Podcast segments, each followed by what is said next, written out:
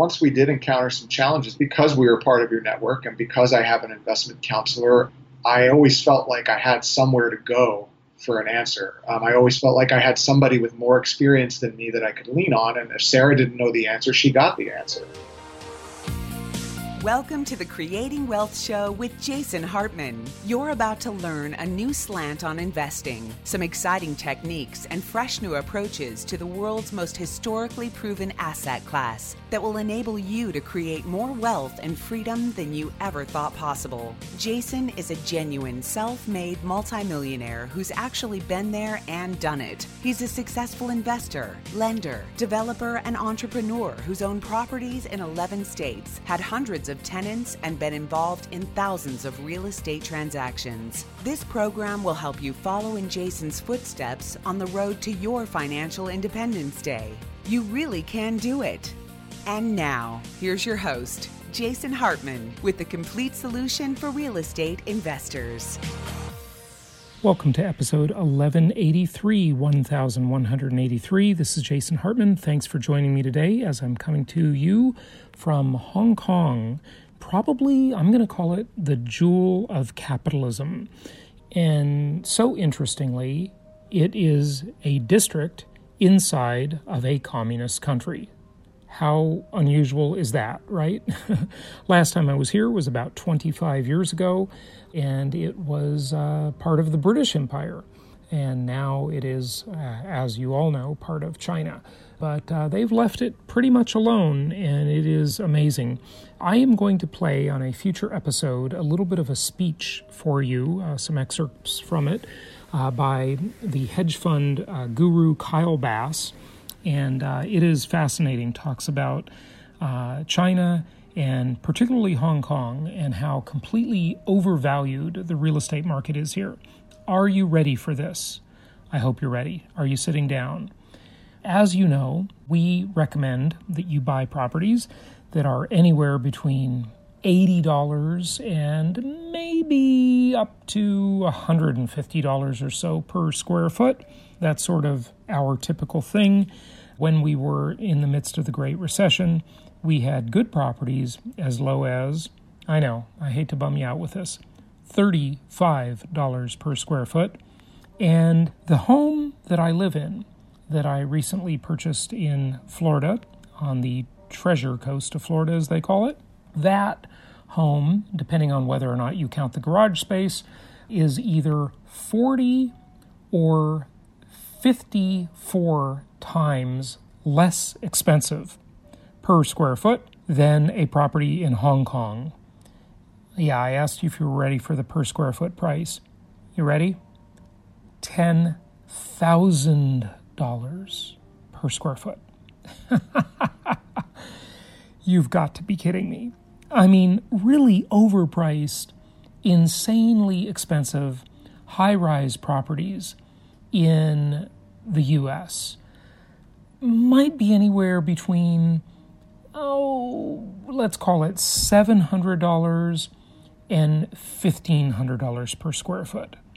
But yes, in Hong Kong, you can spend $10,000 per square foot. I know, it's on absolutely unbelievable. And the economy here is built on the Wall Street style economy, the banking economy. And as you know, we've talked many times about the difference between Wall Street and Main Street, and how Main Street is the real economy and Wall Street is the smoke and mirrors economy. It's the economy of financial innovation. Yeah, financial innovation. Whenever you hear that phrase, run for the hills because you know it is uh, something that is not built on reality, it's something that's built on smoke and mirrors. And Hong Kong, of course, is built on banking and financial instruments, pretty much the Wall Street economy. Same concept, of course. And so Kyle Bass, in his speech, and I will play some excerpts for you on a future episode, talks about the size of the real economy in Hong Kong and the size of the banking economy in Hong Kong, the financial services economy in Hong Kong. And it is vastly overweighted in uh, financial services and uh, underweighted in the real economy, the Main Street style economy. So, uh, very, very interesting stuff. And our guest today is a returning guest, Chris Martenson. You've heard him on the show many times, uh, and he has some interesting stuff. He is definitely more pessimistic than I am, uh, maybe a little more cynical. And I hope that's a fair statement, Chris, uh, but I think it probably is. But he has some great points about you know the world in which we live and and the way it is structured and the way it's built and uh, how it is unsustainable in many ways. I, I guess the difference that I have uh, with this type of thinking is that I do think it's unsustainable. I do think it's uh, a smoke and mirrors economy. And this is all around the world. It's not just the US, it's not just Hong Kong, it's not just anything, it's just the whole world economy. It's all what the late Alvin Toffler, who was a futurist that I followed uh, since uh, way back uh, to the days when I was 24 years old, and I loved his work. Uh, he and his wife Heidi did some incredible work uh, in many books, um, and I never got to have him on the show before he passed, but uh, he talked about something called the super symbolic economy. And that's the world in which we live. It's where we have this world of symbols and instruments and derivatives. There is some real stuff there, but it's many times detached from the fake stuff the derivatives, the instruments, the financial innovation, the super symbolic economy. It's just interesting. And remember, I've made that comparison for you before about the Great Recession. You know, most people consider the Great Recession, the real seminal date for the Great Recession was just over 10 years ago, and it was the day that Lehman Brothers collapsed you know, this company was maybe what, I think 156 years old or something like that. And it collapsed. It was obviously a, a giant company with tentacles all over planet Earth. And you look at the world the day before the Great Recession began, whatever you believe that to be, maybe it's the collapse of Lehman Brothers, maybe maybe some other date, but uh, let's call it that date, or you know whatever date it was. Right? There was a date before the Great Recession started, and there was a date after the Great Recession started. And you know, if you looked around at the real economy, nothing really changed. There was the same amount of gold on Earth, the same amount of oil, the same amount of real estate, the same, you know, number of widgets that every company on Earth was making. Nothing in the real economy really changed, but lots of stuff changed in the super symbolic economy the smoke and mirrors economy, the Wall Street economy. The Main Street economy was pretty much the same. You know, you could count all the assets in the world the day before and the day after the Great Recession, and the assets were pretty much the same. Yeah, they changed hands, they changed labels, they changed symbols, but the real assets were pretty much the same. And so I guess my difference with the sort of the doom and gloom thinking is that I think that the super symbolic economy, the smoke and mirrors economy, maybe sadly, can just go on for a long, long time. A lot of people are, have been predicting doom for decades and, you know, maybe go back to Malthusian thinking for centuries, but it just hasn't happened. so, you know, the question is how much longer can the world kick the can down the road? And I think that's probably for a very, very long time. So we're in the game, we're part of the game, we're not going to change the game. It is what it is. And all we can do is play in the game. And my strategy, including many things, uh, risk evaluation, inflation induced debt destruction, etc., can help you win that game. And we've talked about that on many past episodes. But hey, without further ado, Let's get to our guest today, Chris Martenson, returning guest, really very knowledgeable person, and I think you'll enjoy this interview. And uh, tomorrow we have a client case study, another client case study, talking about some amazing things he's done in real estate, starting with eight single family homes he purchased through our network and uh, has ratcheted that up to many, many more units. Uh, so I think you'll like that case study coming to you tomorrow. And again, we're here five days a week for you. Uh, so uh, without further ado, let's hear from Chris.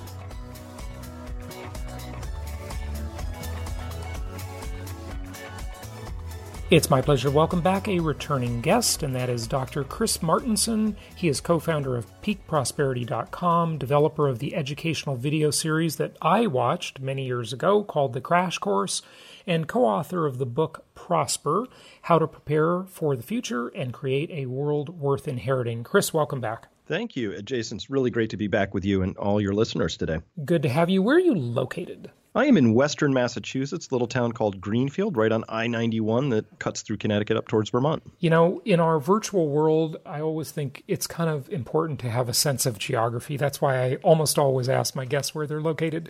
So, Chris, the economy is doing crazy things. I know that you're talking about how the next 20 years will be completely different from the past. What do you mean by that? Really, the larger sweep of the story that I've been telling for a while is that uh, humans as a species across the whole globe, this isn't an American centric story, that, that we've grown kind of to the edges of our flask. And this next period of time is about learning how to adjust to some really, really big things, including this idea that you can't grow infinitely forever in a finite space, whatever your fixed volume is. Now, ours is the world, and we've got tons of data that says, well, you know, in terms of freshwater, soil, insects, species, that we're kind of at the edge of what we can take and as well, most of us eat fossil fuels. That's just how we live, unless we live an agrarian lifestyle somewhere in Africa. So we're coming up on a very big phase transition in how humans are going to need to organize ourselves in very new ways. It's kind of a weird thing if you really think about it that the economy of the globe, like all economies, are based on this concept of you got to keep growing. You got to mm-hmm. keep growing. And growth creates a whole bunch of what they call externalities, doesn't it? And those externalities are the things you just address, whether it be species extinction, pollution, whatever. But, Chris, what else can you do? I mean, people just kind of demand that, you know, we have growth, that things get better. Does progress always, or now, maybe you want to dissect those two words, progress versus growth. Maybe they're not the same thing.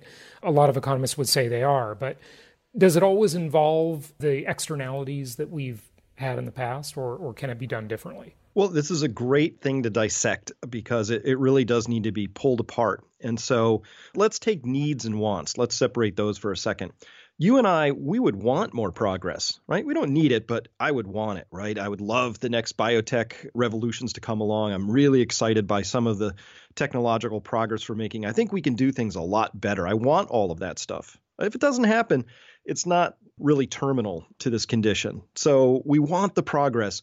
The need in this story, though, comes from our monetary system. It needs to keep growing. It's like a shark, the proverbial shark that's either swimming or it's dying, mm-hmm. right? So right. it has to keep moving. And so our financial system requires this constant growth. And it would take a lot, um, you know, and the crash course does this. You have to peel back and understand how it's constructed and how money is created and how, you know, all this stuff. But, you know, if we can just hold that on faith as an article of faith, people can go to the crash course or other means and, and figure out if this is true my listeners understand because we've talked about it, you know, Great. ad nauseum that that money is lent into existence you know the concept of fractional reserve banking and all of the you know it's a, just a big giant scam frankly. But it is what it is. We're not going to change it or you know so i just kind of give in and i say hey align your interests with the powers that be right? Well that's good. Well you know that's kind of fatalistic i guess but it, it's good to understand it. So we have this system we have now, and it's in some ways toxic, uh, you would say, I guess, right?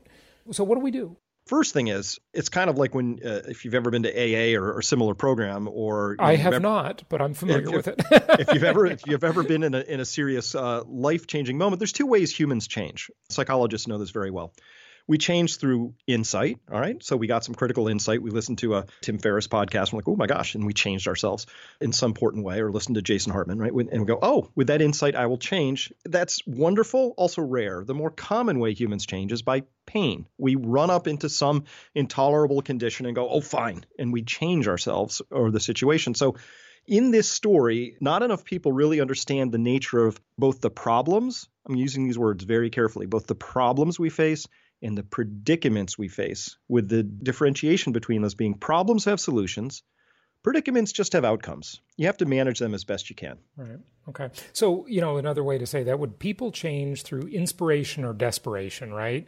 And right. Uh, I, I don't know if it was Jim Rohn or his copycat Tony Robbins who said that, but it's, it's a good way to look at it. Uh, I so, like that. I so, heard that. That's good. Yeah, and, and and it's saying the same thing you said. But what change needs to occur? What is the change? So, yeah, that's how we change, but then what change would be needed? Well, we have to begin living within the limits that exist out there. And so, for a long time, a number of years, I was in corporate strategy, right? I wore the suit and helped corporations figure out how to do what they did better. And, and here's the essence of a strategy a lot of complex things you could learn at a big consulting house, but every strategy boils down to this what's your vision? And how are you going to get there, right? What's the plan? What are the resources? And so, what we really need to do in this story is understand that our entire story has changed and we need to begin using things very wisely. So, here's a quick example. I love the technology, and I know a lot of people in the business who do extract shale oil from way down, horribly complex, amazing stuff. What they can do with this drilling technology is astonishing.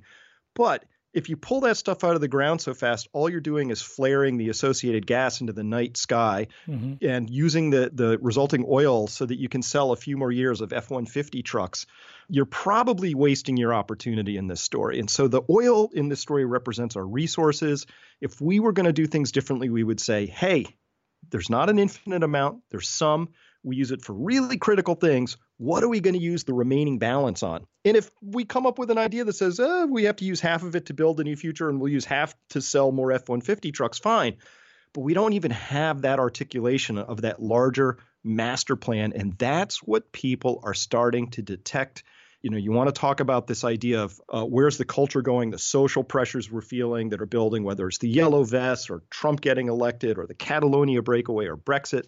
These are all things that can be understood once you back up and see where we really are in terms of the larger resource story, which, by the way, spoiler alert, we can't grow the pie like we used to because the really easy to get resources are all gone. Hey, we're getting after this deeper, harder, more dilute stuff, fine, but it's more expensive. It just means the pie can't grow like it used to but every authority, monetary fiscal, is trying to push that car, you know, so that it mm-hmm. can go the same speed that it used to go, and it can't. So this huge challenges and opportunities. Yeah, yeah. Okay, so before you go on, let me play devil's advocate with a couple of things you said. I'll just rattle a few things off and you can address whatever you want or all of them. So, didn't they kind of disprove the peak oil theory from the 70s? Haven't people always thought, hey, there's this kind of, you know, Malthusian thing, and then some technology comes along to solve the problem later, uh, which you, you address shale and, you know, we can talk about fracking and stuff like that. I get there's dangers and costs and so forth. And you look at the cost of, you know, just a gallon of gasoline, and I mean, adjusted for inflation at least at the moment, gasoline is quite cheap. You know, my friend uh, just posted on Facebook that she went to Costco and got gas for a dollar eighty a gallon. Now, if you adjust that back to infl- for inflation, that's cheaper than it was a lot of times in the '80s and maybe even the late '70s. It's kind of amazing. You know, America's an energy exporter now, and of course, we're not talking just about the U.S. We're talking about the whole planet. But you know, is there some room for any debate on some of those issues? Well, it's a very complex area. I don't know if we have time to get into all of it, but I totally get where you're coming from. And if we could just peel the covers back just a little bit here. If you've taken a flight where you've flown over a shale basin and you look out the window, I'm sure a lot of your listeners have, and you see that checkerboard quilt. Like like there's mm-hmm. like these one to two acre drill pads just scraped with uh, monotonous precision, it, checkerboard it, precision. It, it, doesn't look good. I'll, I'll agree. Well, no, no, a, a lot of the stuff people are doing to the you know the rainforest or whatever. It, you know, you look at that from above and you're thinking, wow, this is a costly, well, okay. costly Let, uh, consumption, right? The scraped areas will grow back if yeah. necessary. But here's the point I want to make around okay. that. Once upon a time, when we were first in the golden era of oil discovery, and they're discovering the Ghawar field in Saudi Arabia or the Spindletop in Texas, those things are down about maybe a thousand feet roughly mm-hmm. and they stuck a straw down and then that straw would start producing three or four thousand barrels a day and some of those straws put there in the 30s 40s and 50s are still producing three to 4,000 barrels per day per well. It's amazing. Now let's look at one of those little checkerboard pieces. Let's say we're in the Bakken And this amazing company parks this big giant rig on there. They drill down 10,000 feet. They slant it sideways and they go sideways another 10,000 feet. Then they do a 100 stage frac, maybe. I'm using extreme examples. They might throw 15 to 20 million pounds of sand down that hole, millions of barrels of water. It's just astonishing, right? Mm-hmm. And they do that, and that well starts flowing maximally at a thousand barrels a day to start, and then it's lost 85% of that in just three years, and it's producing maybe 40 barrels a day mm-hmm. in three years. So think of the energy it took to drill 20,000 feet and do all that other stuff and what we got back out of that. Because what matters in this story is what we get back from energy exploration, because that's what you and I live on. That's what everybody listening to this lives on, unless they're in the energy business directly. So when we look at this story, we can clearly say we went through the easy stuff, which was like a buck a barrel. Now we're into the harder stuff, which is like $50 a barrel. And now we're drilling into the source rocks. There's no pre source rocks, right? We're, we're all the way down to the shale itself. And it will last for a while, but many of the shale basins that got drilled 15 years ago are already past peak.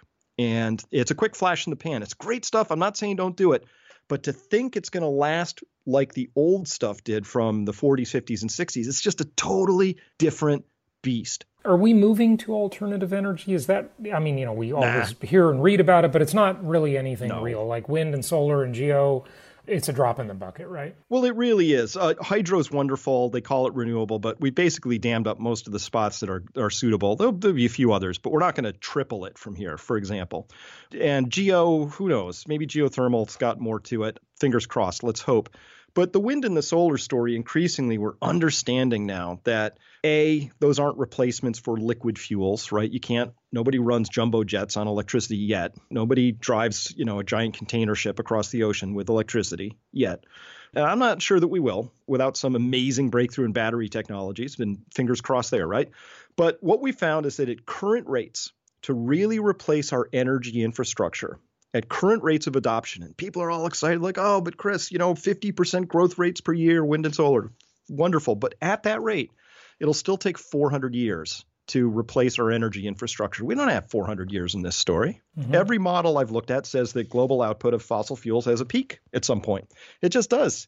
And we'll drill into, you know, source rocks and maybe we'll find a way to harvest, you know, vacuum up the clathrates, the methane clathrates off. Who knows? But there isn't the easy, cheap stuff it's now more expensive. This alone helps us understand why global economic growth rates have been subpar for the past 15 years.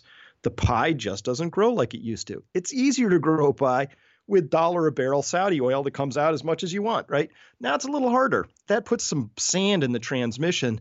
The next stage of this story, though, so when you started with why the next 20 years, right?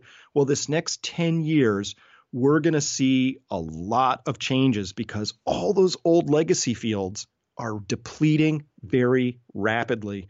And we're going to have to see the world turn in an enormous way towards shale. And we're going to drill that. But again, if we do that without a clear understanding of why and how we're using that energy to build out a new future, hey, it might be exciting, it might be profitable for a while, but it doesn't give us that sense of belonging to a story where we can follow the plot line and say, I get it. I see where we're going. And I think young people today are increasingly starting to lose the plot line in this story. Now, why are they losing the plot line? And, and when you say that, just explain that a little more if you would. Well, there's a really important piece of work that that's come out. You know, now they say that young people now have about a 50% chance of experiencing something called depression mm-hmm. by the time uh, they've reached the age of 30. Now, 50%, mm-hmm. that's off the charts level. The problem is, is that once they peeled that back a little bit, they said, oh no, this isn't depression. Depression's either situational, meaning you know you lost your job, your yeah. dad died, something sure. happened, or it's yeah. chemical, and we can give a some sort of a chemical treatment to that. Yeah, be careful of that. That that's a whole other conspiracy it theory. I have. Well, but, well, yeah. for a while it can help boost you out, but if you're on long term, oh, I'm terrible. not a believer in that. It just doesn't work out. Pharmaceutical drugs, I just say stay away from them unless absolutely, absolutely necessary. Absolutely. But what they're finding is that of these things where they're de- marking these kids down as depressed, they're finding it's not you can't talk them out of it, you can't drug them out of it. And so they realize there's a different word at play, and that's demoralized, mm-hmm. right? Okay. And so what happens, you know, as opposed to a depressive disorder, demoralization happens. It's really an existential breakdown. It's what happens when your cognitive map just doesn't match up with reality anymore. So, this past week, uh, before we recorded this in Europe, tens of thousands of students they did a school strike and marched. And they were doing it around climate change and, and their beliefs that climate change offers them no future, right? And so that's an example of what happens. That their prime message, Jason, was why should I study if the world's just going up in flames? Like that's their cognitive map says, I'm being asked to participate in a system and become a good student so I can get a good job so I can participate in a system that I hope I'm trying to hold this other belief that says that system is destroying the planet and they can't reconcile those two things so out they go marching right? And I'm not here to either say anything about whether they've got the right message or the right cognitive maps but so many young people are reporting that demoralized sense of saying I don't have a sense of meaning or purpose. And fundamentally the consumer culture that we've grown up in, it's kind of meaningless, right? You know, it leads to a lot of people. You know, we just this past week also saw the data that said people were either drinking or drugging themselves to death or cre- committing suicide directly. Oh yeah, at the highest rates ever. Yeah, yeah. Right. Yeah. So that's that comes out of that demoralization again. So that all sounds like problem definition. Chris, where are you going with this? To me, there's also that's the fuel as well because again if people are either going to change from pain or insight that pain is here and the question is, great, what are we going to do with that? And I think this is where, particularly young people, are coming together and saying, hey, can we imagine a different, better future for ourselves? And the answer is, of course we can, right? We can always do that, but we're starting to feel it's a very complex story where, you know, because of how the central banks did what they did, they created this enormously unfair wealth gap because oil is no longer as cheap, it's still abundant, but not as cheap as it used to be. It's 50, 60 a barrel, not 20 anymore. Because of that, we're starting to experience you know economic growth just get a little laggy on us and oh but now we've got 250 trillion of debt outstanding in the world and that's creating its own pressures and you know more people with student debt all these things are pressures that come together and they're synthesizing into this next 10 year window and it's going to create huge social upheavals already started uh, that's what the Yellow Vest protests are about. It's going to create enormous political whipsaws, which is going to be very hard to plan for. Like, how would you go from Trump to Bernie Sanders if that's the next switch, if that's how it, or, it plays or, out? Or Obama to Trump. Or Obama yeah, to Trump. I that's mean, a yeah. sort of political whiplash that, as a business person, very hard to plan for. And it creates cultural upheavals as well. And a lot of these are reactions to the stimuli that are coming. And my work is about helping people back up enough so that you can see what the stimulus is, so that you can choose how to respond rather than react to the situations. Because if you're in reactive mode, you're going to get worn out, you're going to get burnout, you're going to get demoralized. And that doesn't have to be the case. But if we can see what's happening, and understand it, and it's not personal, and we can abstract ourselves, I think we have a better chance to position ourselves personally, professionally for what's coming. Okay. You've alluded to the culture war a few times uh, just here in the last few minutes. Take us into that a little more. And I call it the culture war. Maybe it's more accurately called cultural decay. I just I am not optimistic about the sort of the, the ethos of Gen Y and, and Gen Z. Uh, maybe. I don't know Gen Z well enough yet. Nobody does. But these are the most catered to generations in human history you know, certainly there's a lot of talent and a lot of ambition in those generations, but by and large, there's a lot of apathy too. And you've alluded to it. I mean, just now, you know, there's like this sense of, you know, what's the direction? What's the point? And a, lot of it is, you know, when you grow up looking at a, a small screen and you're worried about what everybody thinks of you all the time on social media. Of course, that impacts everybody, not just them, but they're they're really, you know, it's like their life. You know, there's this sort of like connection but disconnection at the same time. It, it's hard to wrap one's head around it. In England, they've appointed a uh, like a, a minister just to address loneliness issues. These are, yeah. you know, major social problems. People are so isolated nowadays, but yet they're connected at the same time. so, how do we reconcile this? Well, gosh, a lot of a lot of uh, very interesting directions to go with all of that. You know, it was recently I was watching a, a, former Facebook executive come out and say, "Oh my God, this stuff is absolutely horrible. This this product we created, and I won't let my own kids use it." Right, and and that's because there's been this incredible explosion of knowledge about how our brains are wired and how we are as as organisms and and primates, and what the dopamine pathways look like, and what reward centers do, and and gamers now who are game developers, you know, boot camp for game developers is all about the dopaminergic pathways and how to boost them and, and what's the right frequency and pacing of rewards and, and scaling them and all of that stuff, right? So the game looks like fun to you, but somebody spent a lot of time figuring out how to map into your pathways. And by the way, you know, cocaine and gives you a dopamine burst. So so people are we're going to discover, I think, just like GPS came out, right? love the technology. I can't drive through Boston. I won't go anywhere without GPS. You know, if my GPS map goes off, I experience panic. You know, I love the technology. And it also allowed fishermen who used to sail out six hours or two days into the ocean, drop their net somewhere and, and scour around for a bit to actually pick up six inches to the left of where they stopped last week. And because of that, fish stocks collapsed all over the world because the culture of fishing wasn't ready for the technology. And so I think a lot of what you're talking about here is we have these wonderful technologies. I love my smartphone. I love all the apps. I love what it can do. And we're starting to find out it's like every technology, it's two-edged sword.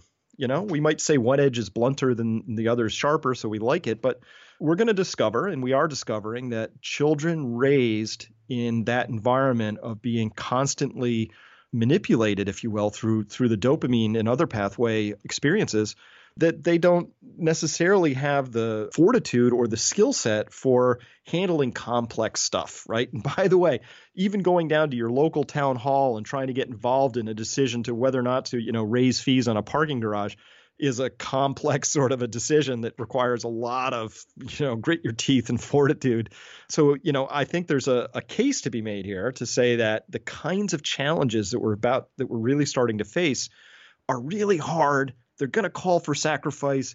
There's no immediate gratification to be seen anywhere. And then how are people going to react and vote as they carry forward into a world where there's a lot of really complex stuff? Guess what? We're going to fumble around for a bit in this story. Mm-hmm. Yeah, yeah. So, uh, the future of the economy, inflationary mm-hmm. or deflationary? What do you think? Next yes. 10 years. Yes yes to both. Here, here's yes here's why. Talk about uh, clearly, hey listeners talk about chris betting on red and black at the same time right?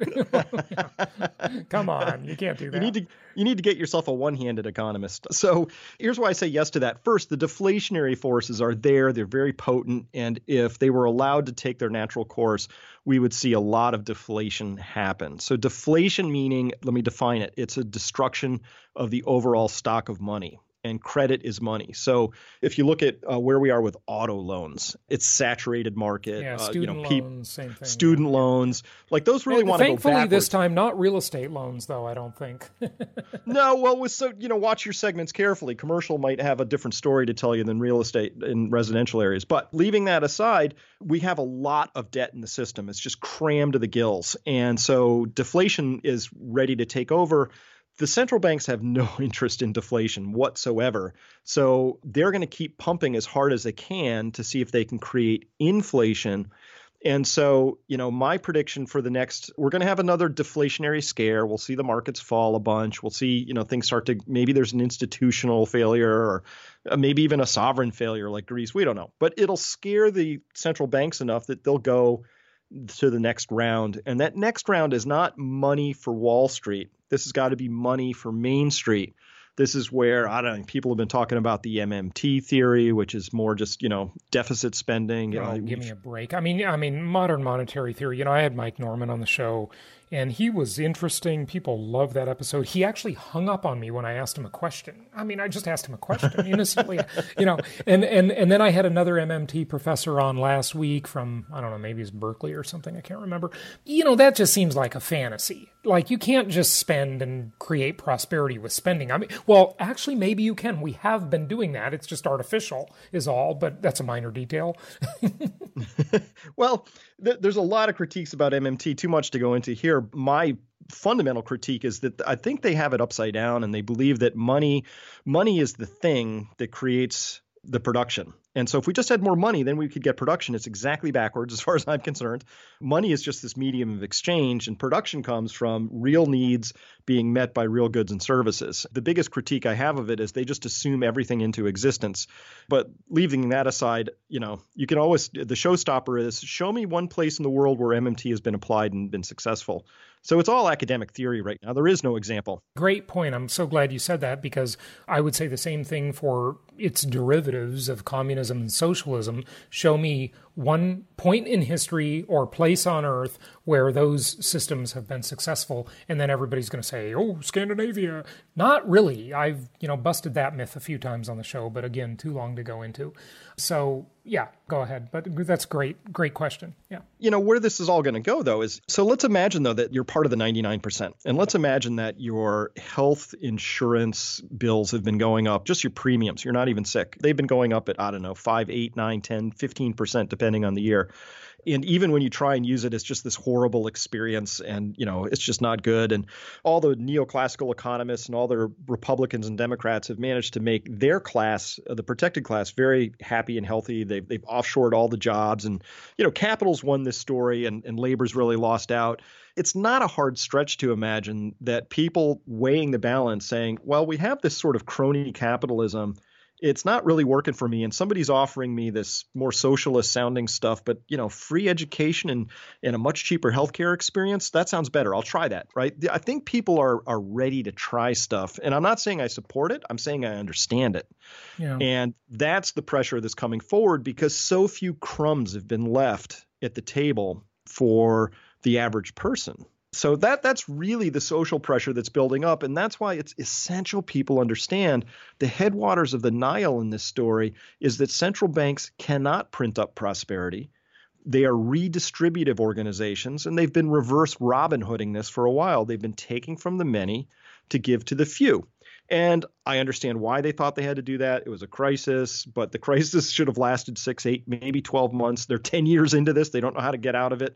And so they're a little trapped and stuck. And so they're going to keep printing. And that's why when you ask deflation, inflation, first deflation, enough to scare them, and then they start printing like crazy. And you are going to detect that as a one time temporary tax cut, no taxes owed this year. That's money straight in your pocket. Maybe a refund for last year as well if they go further.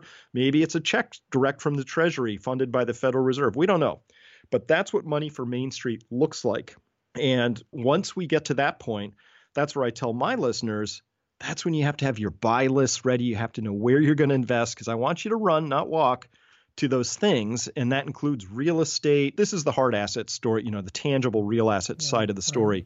Right. Once we get to that money for Main Street, you don't want to be holding the paper claims anymore. You want to be holding the real assets. And of course, those, as you know, those are harder. You don't hit the easy button and buy a Bitcoin or a share of IBM, you got to run out and understand your markets and to have a team and know what's going on. And it just takes more work. Yep. I couldn't agree with you more. And, you know, the hard assets are real things, they're real commodities that people need. They could be, you know, metals, they could be real estate. They could be, uh, you know, food and water and bullets mm-hmm. and ammunition. I mean, you know, just real things. That's what it always comes back to. You know, you can play games with the, the Wall Street economy all you want, with financial engineering, with the central banking system. It's all just a big game of smoke and mirrors. And at the end of the day, it all comes down to real hard assets. That's what really is there when the smoke clears, right? Absolutely. So, you know, if I'm right and we get this deflationary pulse first, what's the best asset to hold? Well, cash. You know, mm-hmm. it's cash is a legitimate position. Obviously, keep your hard assets if you've got them. If you have uh, positive cash flowing properties, great keep them. But otherwise, you know, this is a great time to sort of just get ready, get your buy list ready. You know, I live in New England. I'm pretty excited by, you know, where the price of woodland might go. And I like woodland for a lot of different reasons. I love what's possible in a lot of different real estate niches that are up and out there. And again, real estate isn't a single asset class, obviously. It's yeah. a bunch of oh, bunch yes. of little ones. But I love some of the stories that are coming in down there residential assisted living, you know, or the collapse of of the large brick and mortar retail stores. That's going to have a huge impact on patterns of where people live, work, eat, play. So these are all big trends. I, I love trend investing. I do believe in my heart of hearts that 2000 was a bubble. It was bad. It was ill advised. It was stupid. We shouldn't have done it. It was a credit bubble. It was Greenspan trying to replace a business cycle with a credit cycle. It blew up. And we should have said, that didn't work. But they fished around and they got this guy Bernanke who said, ah, I know how to fix that. We just didn't do enough. So he went up and blew up a second bubble, and we called that the housing bubble, but it was bigger than that. And that blew up, and that should have been the learning. Instead, they tripled or quadrupled down, depending on how you like to add stuff up, and uh, went on a 0% negative interest rate blowout extravaganza that was global. We got an everything bubble. And here's look, I might be wrong, but I'm not confused.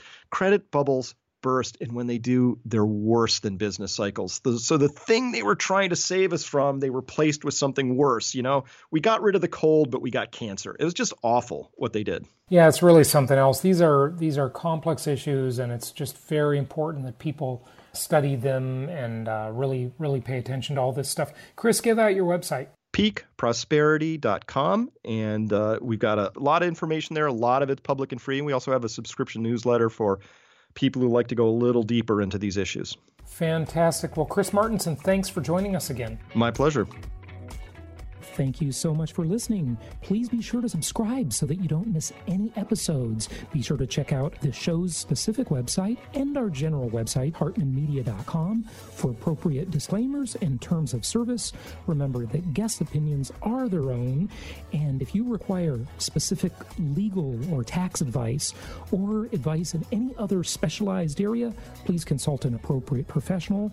And we also very much appreciate you reviewing the show.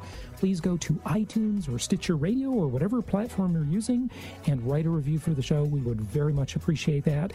And be sure to make it official and subscribe so you do not miss any episodes. We look forward to seeing you on the next episode.